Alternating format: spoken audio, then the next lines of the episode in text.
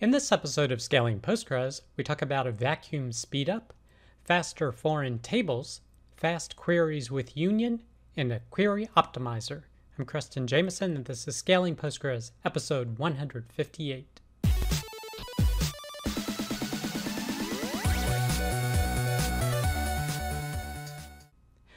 All right. I hope you, your friends, family, and coworkers continue to do well.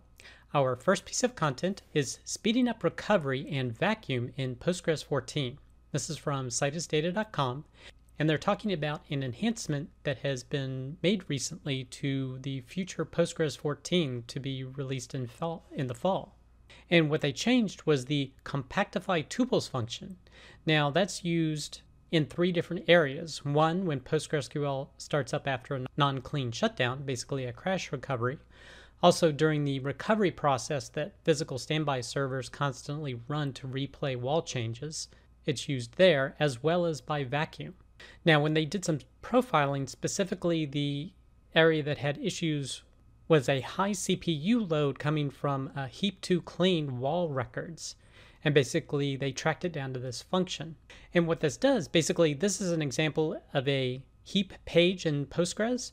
So you have the page header and an array of items that have pointers to the actual tuple of data within the page. And during update delete operations, certain space becomes unused, so it's a no longer needed tuple and it needs to be vacuumed up eventually. But those three different processes I mentioned actually do things to compact the space within a page. So basically, after compaction, it looks something like this today.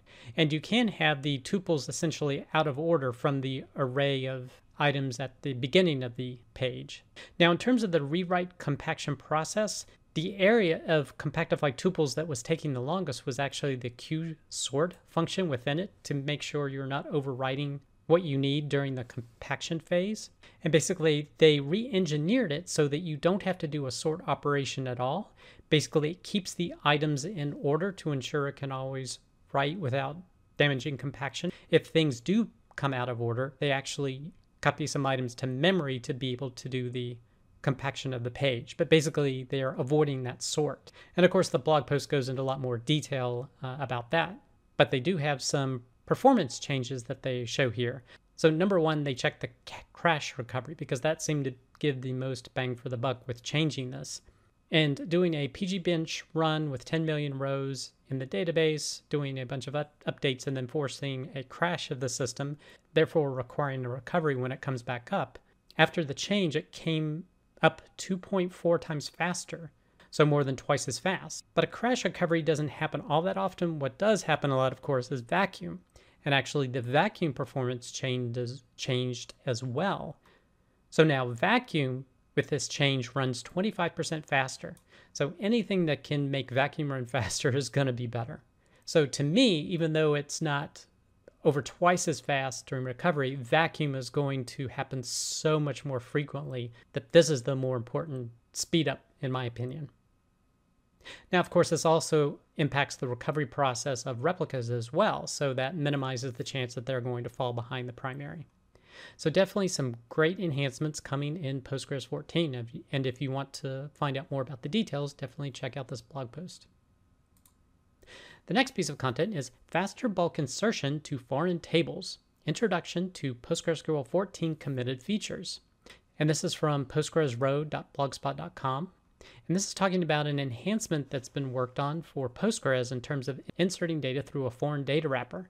Now, this post goes into a lot of the overview about why they're working on this in particularly, and they're mainly focusing on the scale out potential of Postgres eventually, and getting the foreign data wrapper working efficiently is going to make that is going to make Postgres scale out faster.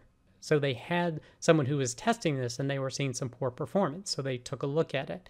And basically, it looked like the insertions were happening uh, row by row at a time. So very inefficient, particularly if you have a network round trip happening to an external foreign server. So basically, they developed some batch methods to do the insertions.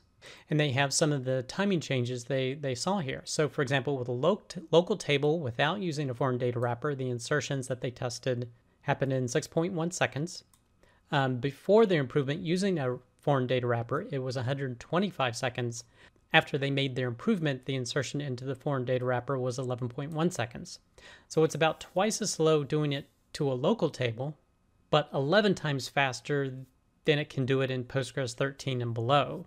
So definitely a huge improvement, but it's still going to have some sort of an impact compared to uh, local table insertion. Now, they did mention that the foreign server that they're using is actually on the same machine, so there's no network latency. So you have to take that into account. And then they also split the target table into eight hash partitions, so presumably multiple tables that they're pushing out the data to. And with that, it was just a little bit slower at 12.5 seconds compared to the 11 seconds before. But even the local table was slower. So definitely some great performance improvement, improvements when doing inserts in particular to foreign data wrappers. And this post also mentioned that they're also working on the ability to use multiple CPUs as well. So maybe you can parallelize that across multiple different servers to do the inserts. So some more interesting changes coming in Postgres 14. And if you want to find out more, definitely check out this blog post. The next piece of content is speeding up SQL queries by orders of magnitude using Union. This is from foxhound.systems. And basically, they had to develop a pretty comprehensive query to return some data. And they have what they called a diamond schema. So basically, there's multiple paths to query it because everything is kind of interrelated here. You'll see essentially it's a circular way you could do joins. And when they pulled out one segment of the data that they needed, it ran in 1.5 milliseconds, so that's super fast. But then they joined to the other set of data they needed to bring in, and they were using a fair amount of ORs. So anytime you have ORs, you can think of, okay, this is probably not going to result in some great performance. And with doing that, adding in that extra data with the join, it finished in 3.2 seconds. So 3,000 times slower. Now, some of that was due to there's more data in some of the tables that they joined to. But what their idea was is, hey, maybe we can uh, query both of these separately and then join them together as opposed to doing using the ORs. So basically, they took the original query that's up here that's not using any ORs. It's just pulling the exact data needed for one set of data, and they're calling the employee meal items. And then they did another query to pull the customer meal items. So they query it separately, not using any ORs. Then they took those results and they merged them together using a union all. Now, the original query ran in one millisecond. The second one, doing the customer meal, meal items, ran in 102 milliseconds. So, taking them both and then doing a union all to these queries ran in 112 milliseconds. So pretty fast and much faster than the more than three second query. And of course, they have some conclusions here, but basically, what, what I look at this as when you have ORs, you're essentially going to slow down your queries. And this is one technique you can use, address each of those queries individually as smaller, shorter queries, and then union them up or merge them together at the end might yield better performance as this example demonstrates. So if you want to learn more about this technique, definitely check out this blog post. Next piece of content, how the PostgreSQL Query Optimizer works. This is from cybertec-postgresql.com. And here they're just going through all the different techniques that the optimizer uses to determine the best path for queries in Postgres. Now, this is a very comprehensive blog post, and they talk about a variety of techniques used by the planner. And how he's demonstrating this is he uses queries and then does an explain to see, okay, what is the optimizer actually doing? So here he demonstrates things like uh, constant folding, a function inlining, deter- determining whether to run a function once per row or once that can be applied to multiple rows by determining whether it's volatile, stable, or immutable looking at inlining and subselect flattening, and covering things like the different types of joins. So this is a very comprehensive blog post that I encourage you to read if you want to learn more about how the optimizer works to translate your SQL into the actual plan that's executed against Postgres because it can help you get in a sense of why Postgres is doing what it's doing. So if you want to learn more about that, I highly encourage you to check out this blog post. The next piece of content is how to check and resolve bloat in PostgreSQL. This is from highgo.ca. And the first thing they cover about why bloat happens, and basically with Postgres' multi-version concurrency control, every update actually happens as an insert, and then the old row is eventually not used anymore and can be vacuumed up. Same thing with the deletes. The row isn't actually deleted, it's just marked that it's no longer there, and then eventually it can be reclaimed. But that process of vacuum doesn't free up disk space. So basically, you can have bloat if space cannot be utilized. Now, how to detect it? There's a few techniques you can use, but they're not very accurate just using base Postgres. But there's an extension, pgstattuple, that probably does the best job of determining how bloated your tables are. So here they did a test and they found for a fresh table, the bloat would be 0%, whereas they did a, I believe it was a delete process, and then they showed that the bloat was at 30%. And similarly, indexes can also be bloated, and they show the bloat here by checking an index. Now, then the question comes once you've identified bloat, how do you deal with it? Uh, the first option they discuss here is vacuum full. So basically, this essentially rewrites the whole table. The disadvantage is you cannot read or write to it while this vacuum full is going on. So that's really hard to do. Cluster's similar in that it's rewriting the table, but it's organizing the data on disk to the equivalent of how an index is set up. So you cluster to a particular index and it orders the data that way. But much like vacuum full, you cannot read or write to the table. A PG repack is a separate extension that does online rewriting of the tables and indexes. So you can leave the table online and use PG repack. The downside to it is that it does take a fairly long time to run, depending upon your table size, and you're going to use two to three times the amount of space of your table to do it. So if you're short on disk space, this unfortunately isn't really an option. Then the other option is uh, reindexing. So this just addresses indexes. You can reindex them quite easily doing reindex concurrently on the most recent versions of Postgres. So that essentially rewrites the index. But of course, it doesn't do anything to assist with uh, table bloat. But if you want to learn more, you can check out this post. Next piece of content is waiting for PostgreSQL 14, allow configurable LZ4 toast compression.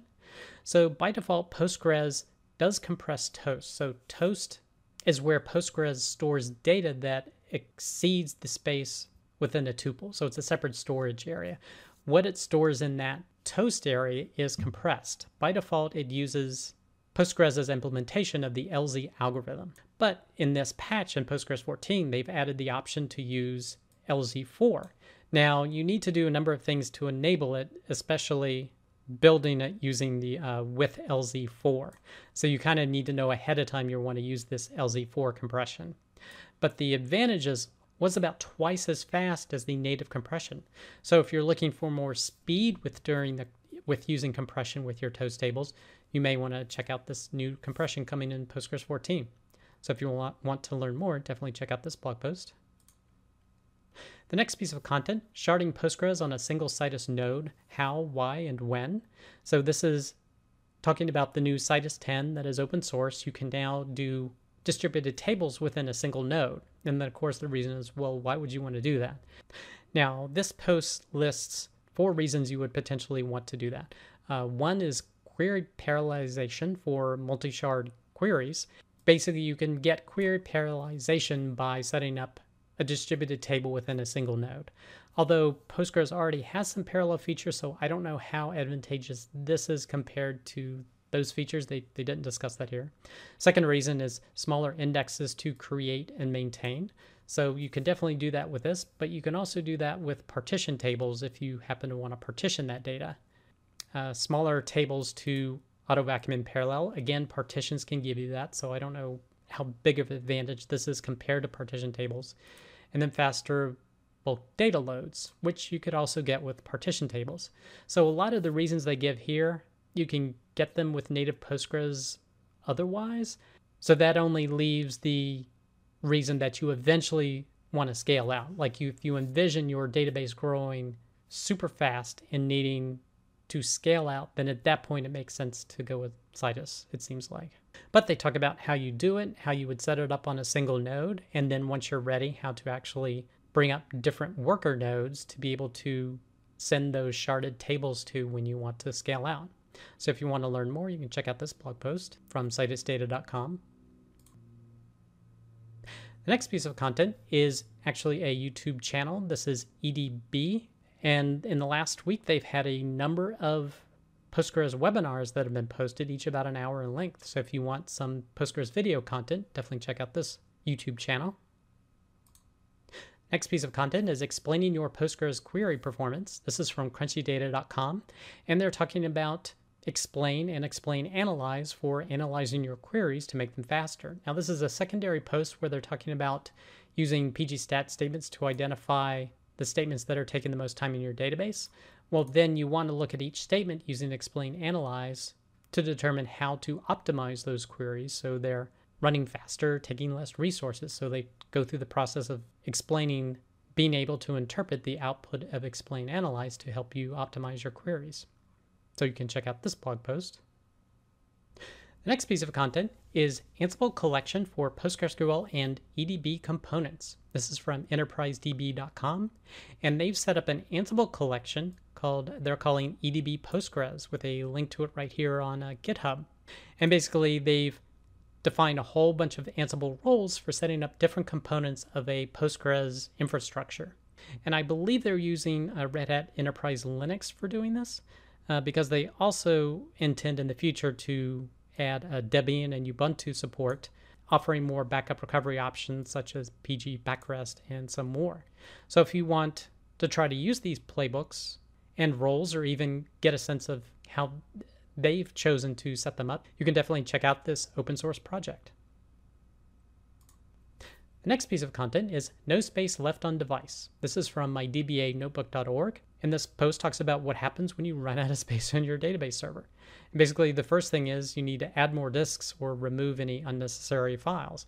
Now, with regard to this, the very important point they make here is that whatever you do, don't touch anything inside of the data directory of Postgres, especially one called pg_xlog in versions prior to 10 or pg_wal in versions 10 and higher. But once you're doing that, some other things to keep in mind is that with that disk running out of space, did you have any WALs corrupted? And they said there's you could check the log for some message to, messages to see if that's potentially the case. And ways you can resolve the WAL corruption. Ideally, you restore things from backup, but failing that, you can in, examine the pg_resetwal tool. But you need to be very careful with this. So definitely what they say here, quote, I strongly encourage you to read the whole docu- documentation page of it. So definitely, definitely agree with that. And you can also check for data corruption as well in your data and using that PG checksums. And they have a little quick example of what it shows in the logs once they've uh, relieved the space issue and the database coming back online. So you can check out this blog post if you're interested. The next piece of content is performance improvements in GEOS this is from crunchydata.com. They're talking about GEOS, which is a library that PostGIS uses for doing the quote hard computational geometry functionality, such as intersections, unions, differences, buffers of geometry.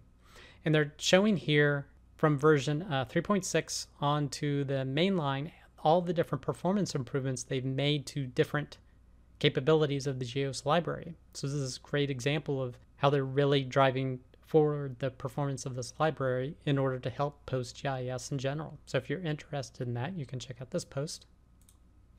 Next piece of content is how to get the status of a cloud native PostgreSQL cluster. This is from enterprisedb.com. And they're talking about how you can use the kubectl, which is part of the, I believe, the Kubernetes controller, to be able to get a status of your Postgres cluster. So if you're using Kubernetes with Postgres, maybe you want to check out this blog post. And the last piece of content is the PostgreSQL Person of the Week is Julian Ryu. So if you're interested in learning more about Julian and his contributions to Postgres, definitely check out this blog post. That does it for this episode of Scaling Postgres. You can get links to all the content mentioned in the show notes.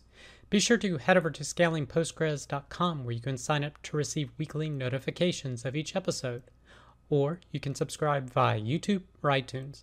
Thanks.